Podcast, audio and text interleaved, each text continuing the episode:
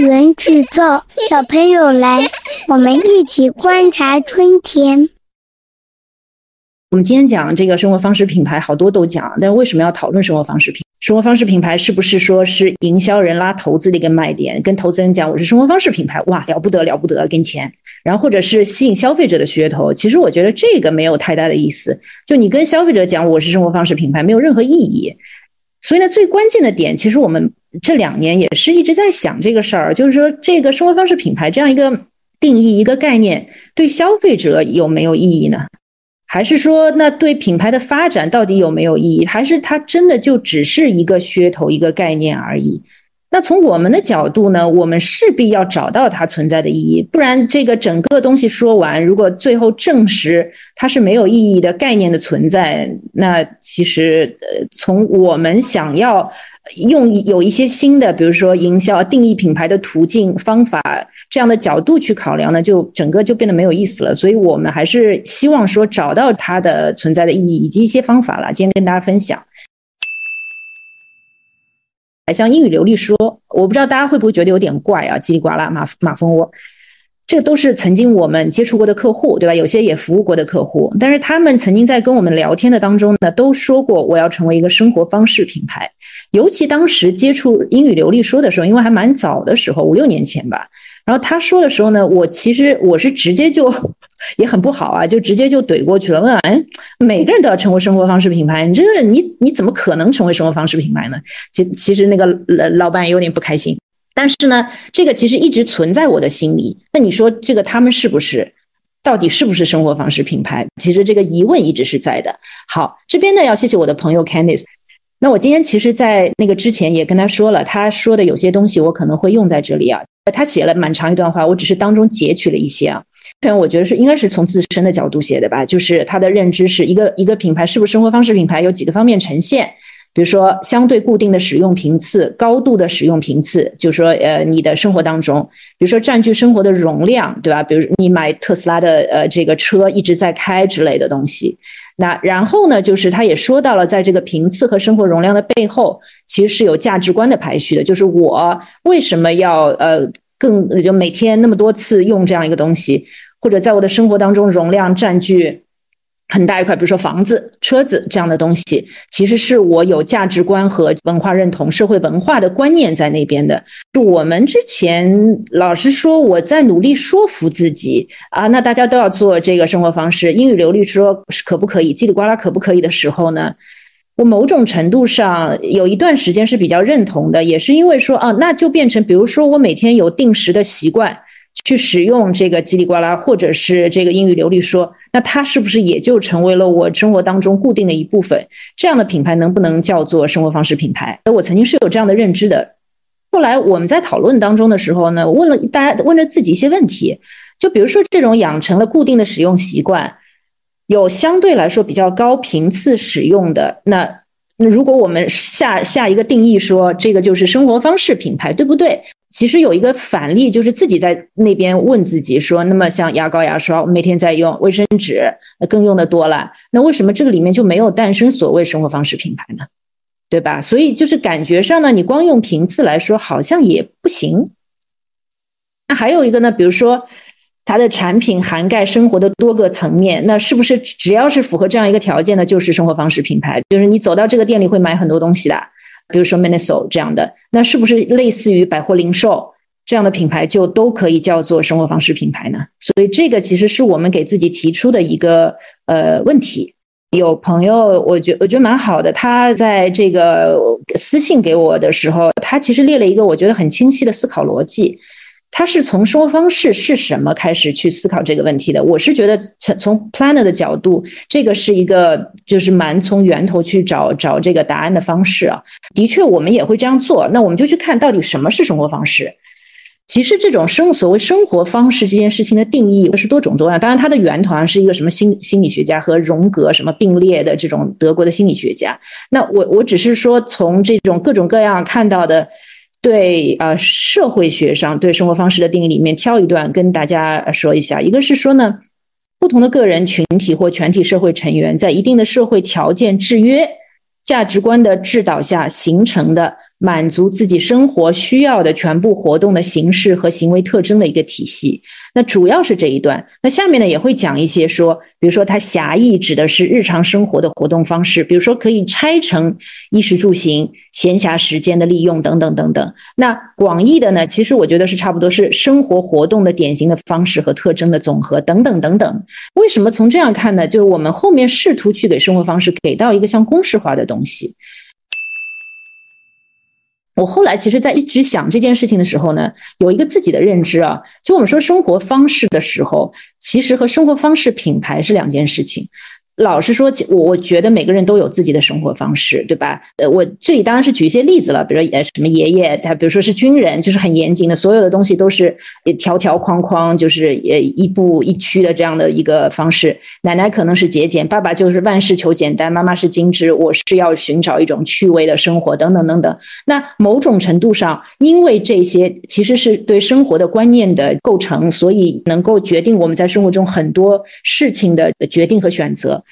因为我们看到刚才那个概念的时候呢，我觉得是蛮有意思的。他说到了生活方式构成一些要素，比如说他会说到是一些呃特在特定的社会条件下，因为这样的一个社会的大背景、大环境，造成了你的不同的价值的观念。那我们这这边我觉得意义不是很大，只是告诉大家说，我们的价值观对吧？我们的生活观对我们自身行为其实是有非常大的指导作用的。然后呢？因为这样的价值观念，就产生了一些你生活当中做各种各样的事情典型的方式和特征。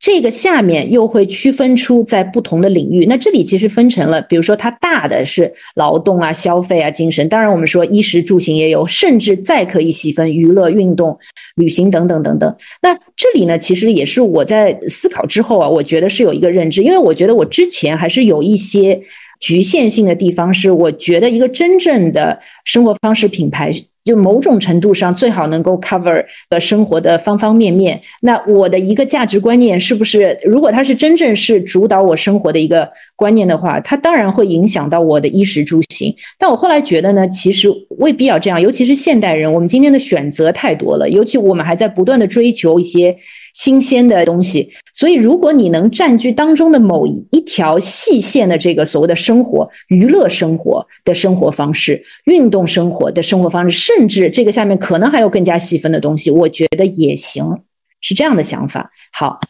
觉得这这段话也也是一个很大的提醒啊，因为价值观念未必直接带到的是消费行为和品牌选择。但是呢，也讲到，就是说，其实当人类社会越来越深入的进入到消费社会这个阶段的时候，其实就是会出现以消费做以消费作为实现自我目的的生活方式，就大众都会出现这样的一个方式。所以呢，这个就说到在消费社会的时候呢，这个价值观念其实很多时候会影响到我们购买动机，对吧？那我们购买的这些品牌、这些产品。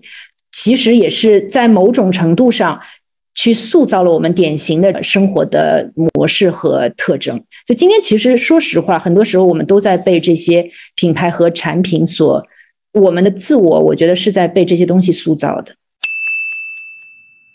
我们说什么是生活方式品牌呢？其实也看了很，就大家都有不同的定义。啊，一个 lifestyle 的 brand 是一个品牌，就是想要去。体现和表达你的生活的价值观啊，你的生活的渴望啊，你的兴趣爱好啊，态度啊，等等等等。然后他的目标呢，是希望能够去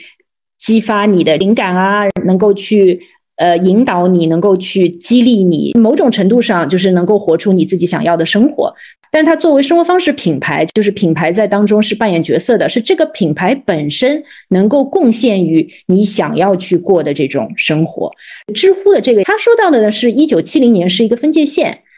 因为这个时候呢，呃，就是发达国家 GDP 到了一万美金，那一万美金本身是个分界线，就是到了一个中产阶级的生活。那当你从功能性品牌的时代，这个时候都讲的是功能性的利益，到了一个需要精神层面的这种反馈的时候，其实生活方式品牌就出现了。所以，的确后面你看到会出现的像星巴克啊、呃、苹果等等等等。我自己的认知里面，营销塑造的这个生活方式。概念，其实的确，它也就我们说它它这个 GDP 一万美金还是有一定道理的。就是你在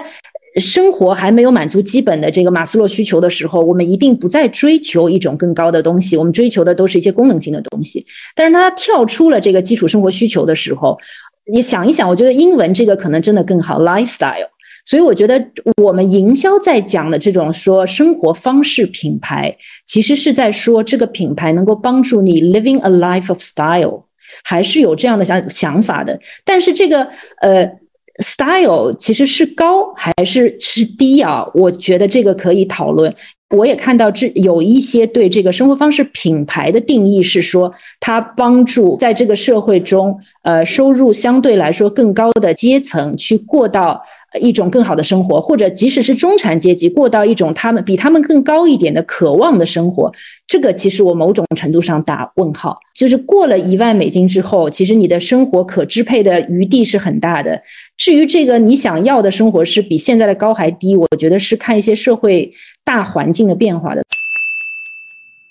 那我们来看一下说 living a life of style 这件事情，消费者品牌，我我是这样认知啊，政治经济文化生活的变化。呃，会触发了这个生活价值观念的变化，这个是肯定的。所以呢，一定有一小部分的先行者开始寻求和消费能够满足他的新的生活方式，因为价值观念变化了，所以我要寻求新的生活方式。他要有这样满足新的生活方式的品牌和产品。而品牌呢？那你如果能够做这个先行者，先看到了一些我们说 emerging 还在发生中的、没有被所有人都看到的这样一个趋势性的东西，那你提前创新啊，能够倡导一些新的生活方式。就品牌做这件事情，才能够引发更大市场的消费跟随。一小批人是真正有生活方式观念主导的生活方式的变化，他们产生了这种需求，而现在的产品和品牌是不能满足他的。但是品牌如果有先见之明的话，如果能够抓住这一小群人的生活方式，我们来做营销和做传播倡导的话，是可能引发更大市场的消费跟随的，然后助力这种新的生活方式的进一步的扩大和推广。那我们后面会讲两点是什么呢？就是我一开始提到的，就是生活方式品牌给品牌的拥有者到底带来什么样的利益？就比如说我们 agency，我们的客户，我们为什么要去做生活方式品牌？那第一个呢，的确可能是差异化，就是。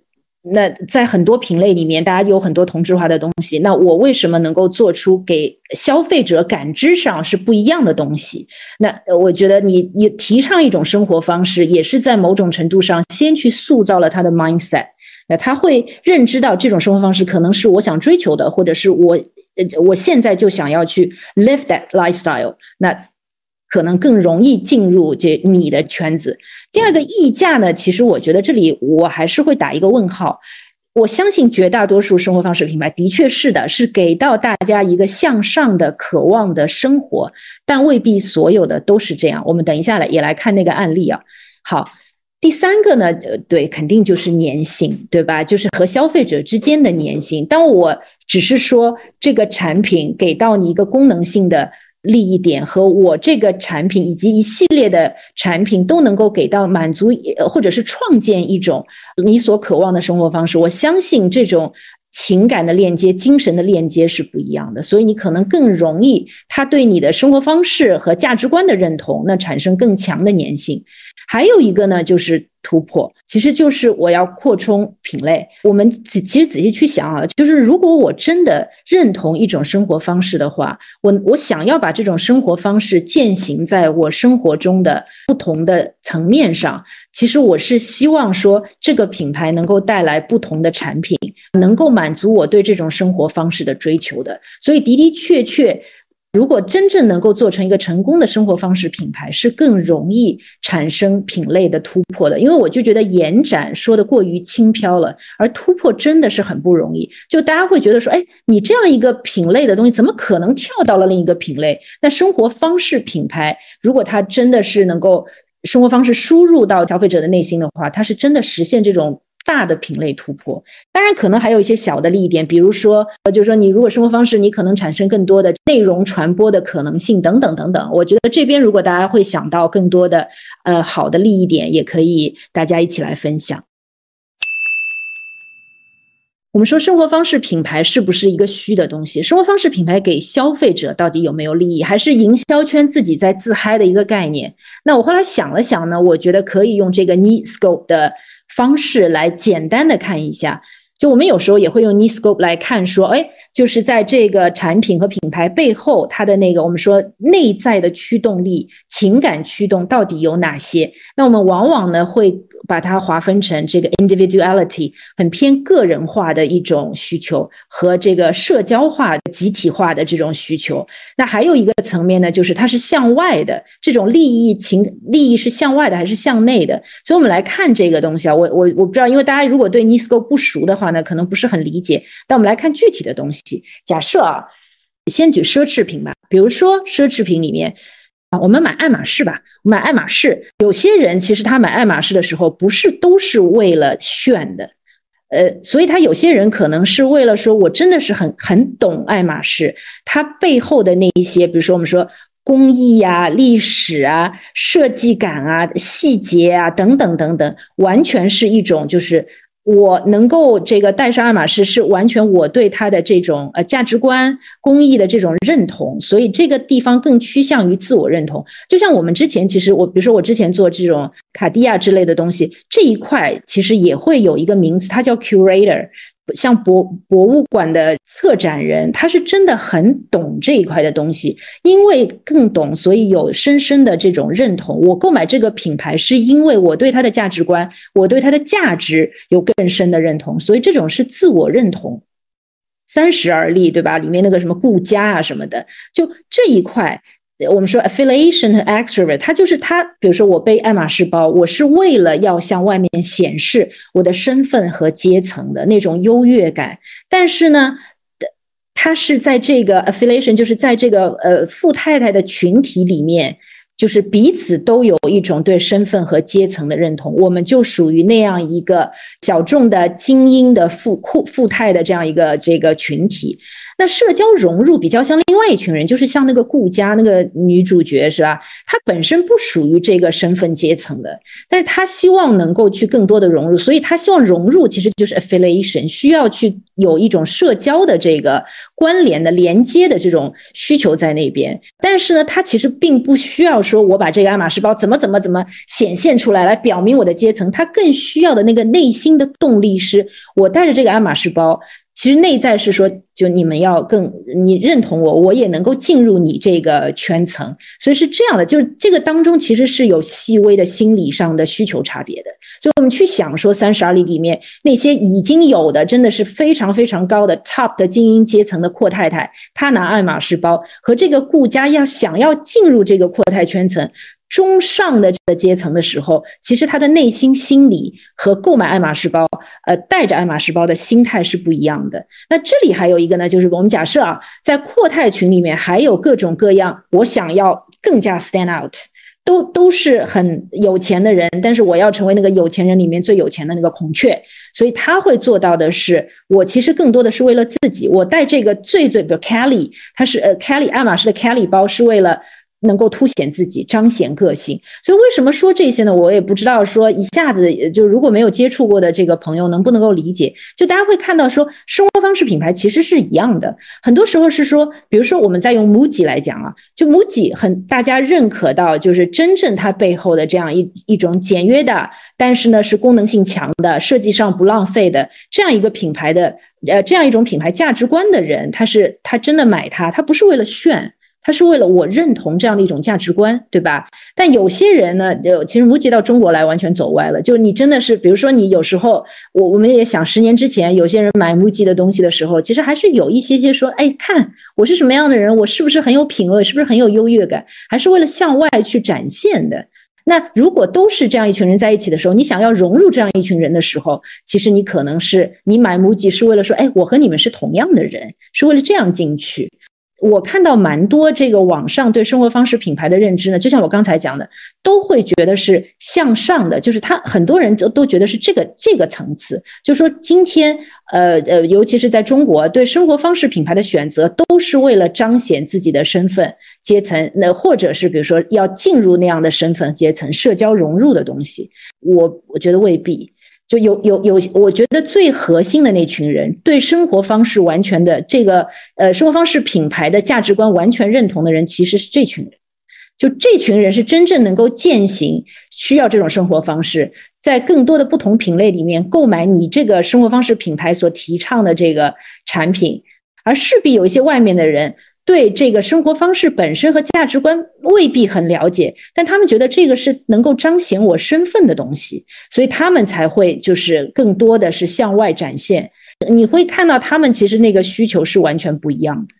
从我们的角度啊，我们就是会觉得我们做品牌策略，对吧？很多时候我们在想，我们去怎么去打造这个生活方式品牌的大的一个策略。我们今天未必会落到细致的后面具体的东西，但是前端我们会需要注意哪一些点？我们今天会主要来讲一下。那就用我们刚才那个公式，我觉得是生活方式品牌本身这个社会学概念蛮有趣的，就是首先是你要有一个社会条件。在那边，所以我我们上次在这个 Adams F 五的那个直播里面有讲到，现在是一个什么 VUCA 的时代。然后我今天看到说 VUCA 已经过时了，变成什么 BANI 的时代。但这个我觉得没有关系啊，就是其他讲的东西我觉得大同小异，老实说。但是呢，我也觉得就是今天我们去谈生活方式是有它特殊的意义的，就是因为社会条社会整体环境在发生大的变化。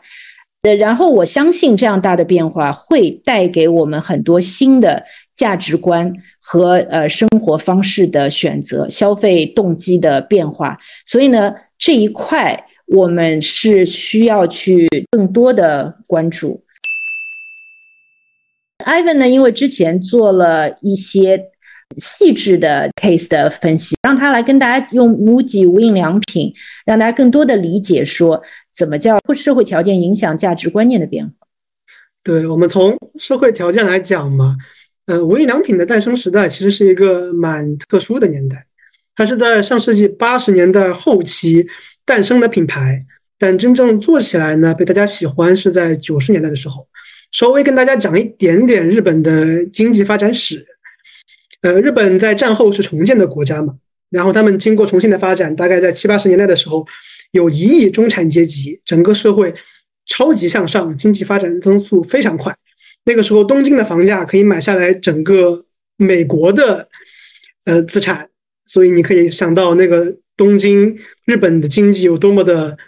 呃发展多么好，多么的繁荣。所以在那个时候，日本人就会非常喜欢那种特别高端的奢侈品，学生都背着香奈儿或者说 GUCCI 的包去上学。然后在八十年代后期，日本的泡沫经济破裂了。一下子，整个的生活条件下降了很多，很多人背上了一一辈子的房贷。在这样一个社会条件之下的话，大家一下子就没有钱了嘛。于是就从那种特别特别浮华的，希望买很贵很贵的东西，变成了说我可能需要买一点性价比高的东西来满足我的日常生活了。而这个就是无印良品所发展的一个社会条件。而在最开始的时候，无印良品它其实并不是像现在一样的。它是一个廉价的百元店，无印良品最开始的海报，它打的广告是有理由所以便宜。它是说我这个东西很便宜，因为我是有理由的，我节省了什么样的环节，怎么样怎么样怎么样，所以我便宜我廉价，你可以放心来选我。但是当说所有的品牌都开始说我应该去做一些廉价的性价比高的东西的时候，像优衣库那个时候也出来了，还有更多的百元店。那么无印良品是怎么从这么多的品牌中脱颖而出的？就可能引申到我们后面说，一个生活方式品牌，它需要有一个更高的价值观念来引领它的这个整个生活方式。我其实，在看所有的东西的过程当中啊，无印良品相对来说是一个非常特殊的生活方式品牌的案例，而往往呢，我们又把它当做一个最成功的案例。那这个呢，我觉得是有一点提醒的，就是我还是回到刚才前面说的，大家永远觉得生活方式品牌，比如说 style，一想到 style 就觉得我是要往高处走。但无印良品在提醒我们，就是当这个社会文化发生巨变的这样一个呃环境基础上，就是人的价值观念发生巨变，未必是一定是往上走的，就往下走一样能做。做成一种不一样的这个生活方式，所以我觉得这个也是一个提醒。而且呢，就是我们为什么要特别强调这个呢？就是如果我们能够更加早的去洞悉这种条呃社会条件的社会环境的变化，以及价值观念的一些变化，针对一小群人，可能先去赢取他们这个对我们的认同，去帮助一起推广我们呢，很有可能我们会成为一种，因为我们是呃，就是我们是那个早早早做的人嘛，所以很很容易可能会成为这个一个新生活方式的。倡导者，所以呢，也是特别提醒大家，如果能够尽量往前走一走，去看到一些趋势化的变化，就更容易去掌握呃新的生活方式的一种一种契机吧。对的，对，就像我们中国现在也在一个经济发展或者说社会发生剧烈变化的时代吧。一个是我们的经济增速确实是从十年前的十几个点慢慢落到现在已经开始保六了，经济增速慢慢慢下来了。另外一个是我们看疫情，我们的生活方式也发生了很大的变化，这种不确定性啊、不安感呐，那很难讲清楚说现在我们的社会会需要一种什么样的生活方式，但我们社会肯定会有召唤出一些新的理念的倡导的品牌。对，所以这一块呢，也是为什么我们其实除了做这件事情之外，像 Ivan 这边自己也在做一个。专新的专题，就比如说后疫情时代的一些情感需求，年呃偏年轻人啦，年轻人的情感需求，也是我们看到了呃策略，其实是要往这个更大的宏观层面去考虑，发现一些社会趋势的一个必要性。啊，那我们继续讲，回到这个生活方式品牌，我们讲第二个，就我刚才也讲到呢，生活方式品牌本身要有鲜明的价值观念驱动。这个我是觉得，如果要做生活方式品牌，就是要把这个不不管是策略还是客户本身，希望我们能够找到这个呃价值观念的驱动，不然呢就会做的其实很泛泛，就是每个人都说是我是以生活方式品牌，但是谁都说不出我是什么样的生活方式，什么价值观念在驱动我形成这样的生活方式。那那艾文继续呃顺着这个来讲一下 MUJI 是怎么做的吧。对的，我们前面讲讲到一个点嘛，说生活方式不一定是向上的，还有可能是向下的。这个向下可能是生活条件的向下，但是我们在价值观念上一定是要有引领性的。就比如说，呃，日本人没有钱了，他要买一些便宜的东西，那观念上可以有不同的解法嘛。有些品牌说，你看我便宜，你来买我，你能买到便宜的东西。但无印良品说说的是。不，我不是说我要来买便宜的东西，而是我只选择一个我觉得好的、足够用的东西。这就是无印良品所提倡的一种生活方式，它叫做“这样就好”的生活方式。跟它做对比的呢，无印良品说：“我们不是这样才好，只要这样就好。”什么叫这样才好呢？可能是我最近重看这这四个字，我才理解说什么叫这样才好。我要买一个两万块的包包。买到了之后，我啊开心了，我的生活这样才好。什么是这样就好呢？这样就好是我需要一个煮饭的锅子，它是非常靠谱的，非常好用的，经久耐用的，然后它也很便宜，我买到了，对，这样就好了。所以说，无印良品的生活方式有这样一种价值观，就是我选取的东西是真正必须的东西，而不是那种过度包装的那种乏华而不实的那种高高在上的东西。而我选取所有这种生活必须的东西了之后，才能过上一种比如说简约的、自我的、重新发现自己的这样的生活。所以无印良品在价值观念上是很高的，所以他提提出了这样一种生活方式，叫做“这样就好”的生活方式。嗯。我这边也说，那除除了就是能够先找到消费者的价值观念的变化，新的价值观念的出现，那个是为了触发他的消费动机，对吧？那第二个呢？我觉得从我们做品牌策略的角度来说，也是只有把有些东西成型了，我们把价值观念成型了，把生活方式是什么样的生活方式真正是具体成型了，我们才能更好的指导后面品牌落地的品牌体验的设计，产品本身的设计。等等等等的东西，所以如果我们简单，比如说客户简单的讲说我要做一个生活方式品牌，但是呢对价值观念和生活方式不界定的话，其实说实话，你做到后面一定是乱七八糟的。所以要找到这个呃品牌核心是很重要的。好的，无印良品在提出了这样就好的生活方式的时候，它并不是说我忽然间就发现了，它还是来自于一些很高的东西，比如说。你可以从他的生活方式中看到，说日本禅和茶道为代表的日本美学意识和他们高度的精神性的民族性格，也可以看到说一种简约自然、肤质感的生活哲学。这种哲学美学的意识孕育在了这种这样就好的生活方式中，生活方式中。然后这种生活方式并不是一个很空的、很泛的一种精神的或者说道理的陈述，而是真正能够落在无印良品的每一个设计和产品和它的包括店面选择、装修风格中的。比如说，落在材料选择中，他们说寻找合适的原材料，甚至说有些工业材料，或者说因为外观不好看丢弃的材料，无印良品说这。并不影响它的功能，所以我们低成本的批量购买，重新来使用它。再比如说简化流程，就是跟这个产品的质量无关的流程，我们就把它抛去掉，不要了。再比如说简化包装，那些好看的包装其实并没有什么真正的用途，所以所以说我们就取消掉了。可以举一个无印良品卖香菇的例子，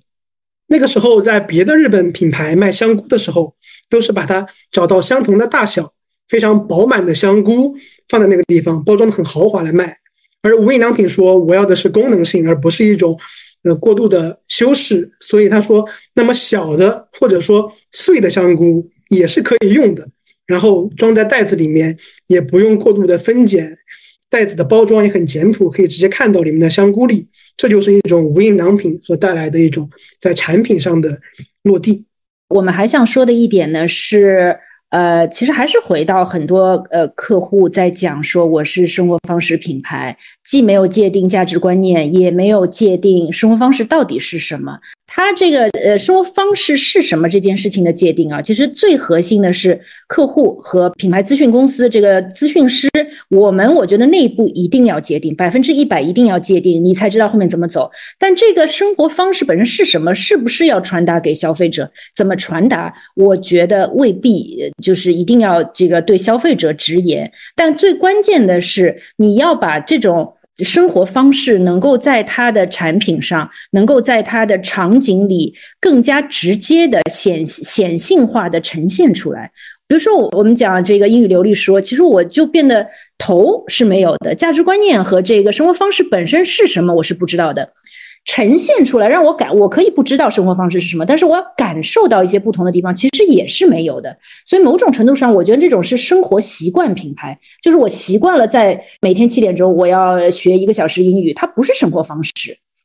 那生活方式还是要尽可能的把这个生活方式特征显性化、标识化。那当然有，我也看到有一些公司里面有讲到说，比如说他说场景的这个要要凸显出来，比如说像 Lululemon 做瑜伽这件事情，我同意的。但我觉得关键就是这种方式特征显性化。就比如说 MUJI 这边啊，它其实店面呈现也展展现生活方式的，对吧？一种既朴素的。但是又是有简约美的，又很注重功能的。但它产品设计本身，尤其在那个很浮华的时代，它一下子就凸显出来了。它是有显性基因在那边的，我觉得这个还是蛮重要的一个东西。哎，后面我们有两个案例，对吧？那我前面铺铺一点吧。啊，好的。就是我们我们讲到 MUJI 的这样就好的生活方式的时候，它其实有两个落下来落了两个活动，一直在长期的进行。一个叫做 World 木吉，就是世界木吉。无印良品，它的理念是说，这个世界上吧，本来就有很多很好的东西了，它就很好用了。那我们为什么要发明新的东西？我们把它找出来，做得更好一点就好了嘛。所以你们可以看到中国的长条凳，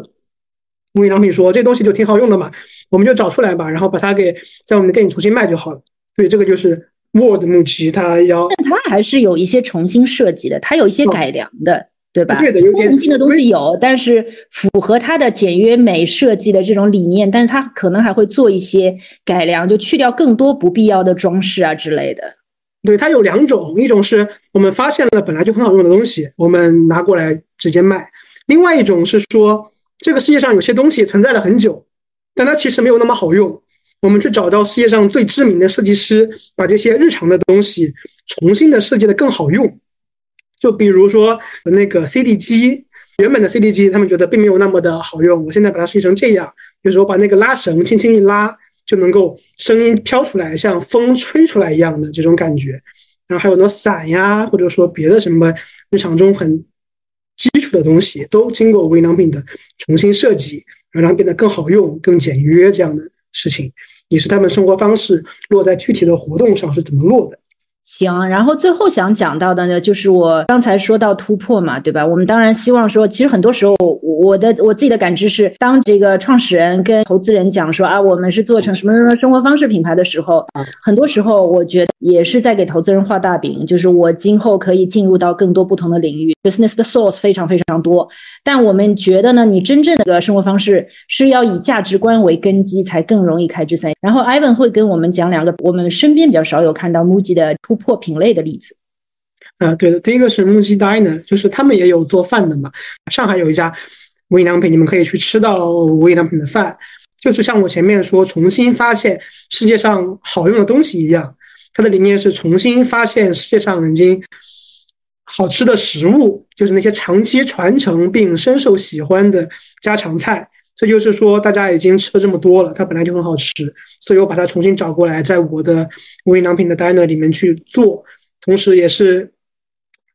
具有区域的特色，往往也是安全餐食的标签之一。对，这是无印良品来做餐馆是这样一种做的方式。然后下面是也很有趣，左边是 Muji Hut，它是一个小木屋，它是这样一个理念，就是日本人会很喜欢自然嘛。那如果你很喜欢这片山、这片海、这片草，你会怎么办？有些人会说，我要在这里建一座豪华的酒店，我去住过去，我要欣赏这个美景。而无印良品说，你可以做一个、购买一个这样的小木屋，你可以放在这个地方，它提供一些很基本的生活的满足的东西，然后你可以在这个地方生活，然后这个小木屋可以保证四到五年的这个使用周期都不会坏。当然，这个东西是在日本的境内有销售，其他的国家法律可能不允许。然后就是无印良品会去，呃，找到日本那些比较老的公寓，然后和当地的地产商进行合作，然后重新把那些老的房子进行新的设计，让这个房子变得更加的好用。同时，你们也可以去对比一下无印良品的设计风格跟别的公寓的设计风格。无印良品的房子并不会有很多很花里胡哨的东西。他会把一个房子的功能分成，比如说，呃，起居区、娱乐区、工作区、洗浴区四个区域，每个区域应该用什么样的呃活动，然后所以我们需要什么样的呃功能设计，然后同时再搭配上无印良品各种各样的产品，进去了之后能够明显的感觉到说，哦，原来无印良品的生活是这样的生活。然后我今天发现说，上海已经有无印良品的公寓了，在那个宝山的宝龙广场。我我们其实这两年一直在讲一个概念啊，叫大品牌。这个也是因为之前在广告公司也做品牌策略，但是呢，就会觉得就那个还是做的比较小，就是小品牌做的其实是所谓的传播概念的东西。其实现在包括很多本土客户也还是说啊，你来帮我们做品牌策略，然后想一句话，那句话一定要什么脍炙人口之类的。我觉得这种就是把品牌做小了。但生活方式品牌呢，真的必须做大品牌。为什么呢？就是我们刚刚说到的，就是一旦你自己把自己定义为生活方式，用生活方式的。呃，品牌的方式去做传播，其实消费者对在不同触点接触到的你的不同的产品啊、体验啊等等等等，我觉得是会有这个要寻求认同的要求在那边的。所以你把自己 claim 的很好，然后最后体验下来发现不过如此，我觉得是容易更容易被抛弃的。所以我觉得生活方式品牌，我们如果比如说大家有做品牌策略的话，你设计出整个生活方式品牌的策略之后，我自己觉得策略人本身对怎么落地，包括产品呃的设计，包括体验的设计，包括品类的延展，其实是要有一个很大的想象力在那边的，不然其实就是很空的，停留在传播层面上的东西。我还是觉得生活方式品牌要有一小群忠粉的践行者，就是我们刚才在那个十字。你 scope 的十字定位下面看到这个左下角的那群人，就是自我认同。就他来选择你的生活方式品牌的时候，真的是因为他相信你和他有共同的信仰和价值观。所以我们也觉得这一群人本身当然很重要，特定生活方式的先驱者和践行者，他们真的是说我因为想要过一种生活方式来选择你的品牌和产品。呃，所以我们说是 being 他现在已经在的人，还有 becoming 的人，就是一大群的追随者，他们是。追随风潮的人。这个其实风潮能够起来，可能也是通过品牌的传播，通过这群忠粉的推荐，尤其社交网络现在的这个风行，所以他们去追随这种东西来获得所谓的社交认同。那他们很有可能是他因为购买了你的产品，他觉得他自己是什么样的一种人，开始过上了一种什么样的生活，所以他是从产品到生活方式的。那当然，这群人我们本身是觉得是很重要的一群人。之前就是。艾文做这个研究的时候，其实无印良品本身的创始人还是之类创始团队的人讲到的，就是 MUJI 当时说定下的客户群，说就是那样的人，就是那一小群人，就是我不要扩大目标，我只要限定目标，他只要买那种这样就好的东西就可以了。但是我们自己也觉得，当 MUJI 到中国来之后，其实很多事情变掉了，所以他就会走的我。到后来就是有点尴尬，就生活方式提倡的还是日本的那套东西，这样就好。但是价格抬到那么高的时候，其实有一大批人，所以所谓这群人追随的东西，他其实想要的是是这样才好的东西，对吧？所以他会觉得说有 MUJI 的东西可能。更让我自己觉得往上走了一个台阶，所以他的本身的价值观、生活方式和他的定价吸引到的人，其实是有很大的一个 gap 在那边的，所以就会问题比较大。之前 Ivan 也有做宝格丽，那宝格丽其实，当然我们也知道，对吧？很多时候我们看到的还是珠宝和配饰，但是这两年呢，也会他们给自己做了一个定义，就是宝格丽的上层社会。那我们说卡地亚也能做，Tiffany 也能做，但他我我自己觉得他还是很清楚的界定了一下自己所谓的是什么样一种所谓生活了，所以它叫意式甜蜜生活。那首先的意式，它因为它本身是意大利的血统，那它甜蜜生活本身呢是。宝格丽在成立之初，可能说那个时代，其实它成立大概是十九世纪，然后呢，它在二十世纪五六十年代的时候，其实整个发展是非常好的。所以那个时代呢，在意大利，它的这条街上本身也是一种他们自己叫这种甜蜜生活。所以呢，它它这种甜蜜生活本身，其实和宝格丽本身的更加多的色彩、很大胆的设计创新，其实都是有关系的。所以他们后面再去做这种高端酒店、度假村啊之类的东西的时候，它其实是有一个。核心在那边的，就是所谓的这个意识甜蜜生活，大胆的、创新的，颜色是很瑰丽的那种东西，所以它 Tiffany 和 Cartier 就应该更容易形成这种差异化，对吧？不会就大家之间有很多重叠的东西，所以是这样的一种生活。啊，Lululemon 呢？这个我觉得大家可以讨论，因为其实我我自己的知道呢，Lululemon 其实当然开始，我觉得还是从产品出发的。Chip Wilson 还是会觉得说，我喜欢运动的。第一呢是看到瑜伽作为一种风潮起来，第二呢是觉得其实给专门给到比如说女性的这种运动服饰是比较少的，能够去做瑜伽的更加是少的，都很丑。我们看到这两年女性运动服饰越来越多起来，Lululemon 也是功不可没的。那我之前呢，其实我们做不管是鞋子做呃女性的这个。服饰啊之类的东西，不过就是把男性的产品做成粉红色，然后 size 小一点之类的，所以没有真正为女性来设计。Lululemon 当时我觉得也是针对瑜伽起来，但是它它现在当然也有男性的东西啊，就说也会讲到说这个热汗。说实话，这种热汗本身也是很突破性的，就是对女性来说，因为之前就说女性穿。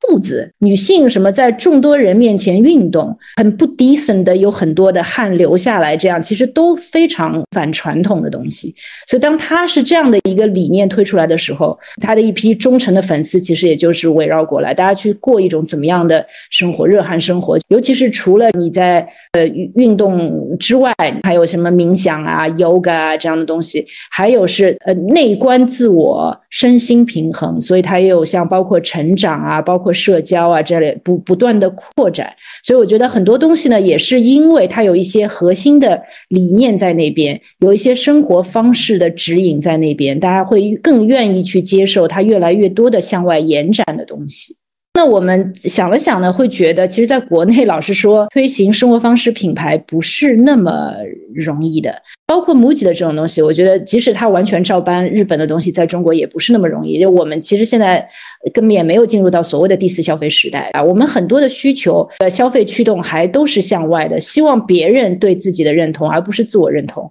然后呢，变化那么快，我很多价值观上是不稳定的。就今天看到这个好，就往那边去；明天看到那个好，又往那边去。所以我觉得这种稳定的价值观，相对来说，我们会比如策略师会看到说，在相对比较长的时间段里面，大家会对这样的价值观有一定认同，可能要找到这样的一个东西，基于这样一个东西去建立一种新的生活方式，可能才会相对来说会比较放心一点。那第二个呢是就很难，有很多抄袭者。当你这种呃所谓的低价抄袭者出来，势必会吸引一大批不了解生活方式、不认同生活方式，但是他纯粹是为了彰显自己个人身份的，可能就走掉到了。还有一个呢，就是你品牌自己有没有一个自我认同和坚持？如果我们自己都不是那么相信要践行这种生活方式的，那我觉得这个东西就是很难的，对吧？你自己都不断的在变，这也是为什么我们说很难。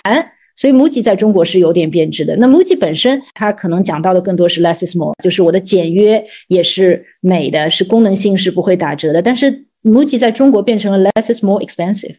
所以我就刚才说到那个 gap 是很大的。我所倡导的本身的呃理念，价格本身也是品牌当中很重要的一部分，所以这这个当中就产生了很大的反差，大家就开始。不清楚你到底在说什么了，所以我觉得这个还是一个很大的问题。所以会看到说，营销当中或者说品牌当中，不是说真的只有传播，你的定价、你的渠道、你产品本身的呈现、产品的品类的延展，其实都会影响到消费者对你的观感的。然后我正好前两天看到说阿兰·德波顿嘛，有些喜欢看书的朋友可能知道，我觉得他这句话就是正好讲到了我们所说的东西。就当我们称赞一把椅子或者一幢房子美的时候，我们其实是在说我们喜欢这把椅子或这幢房子向我们暗示出来的那种生活方式，它具有一种吸引我们的性情。我觉我觉得是在提醒，其实我们这些从业者，我们看到的不是一把椅子或一幢房子，我们要做的事情是穿透这把椅子和这幢房子，看到人们在看这些椅子和房子的时候，他们的向往、他们的诉求是什么？那这个才是我们真正能够抓住他们的一个把手。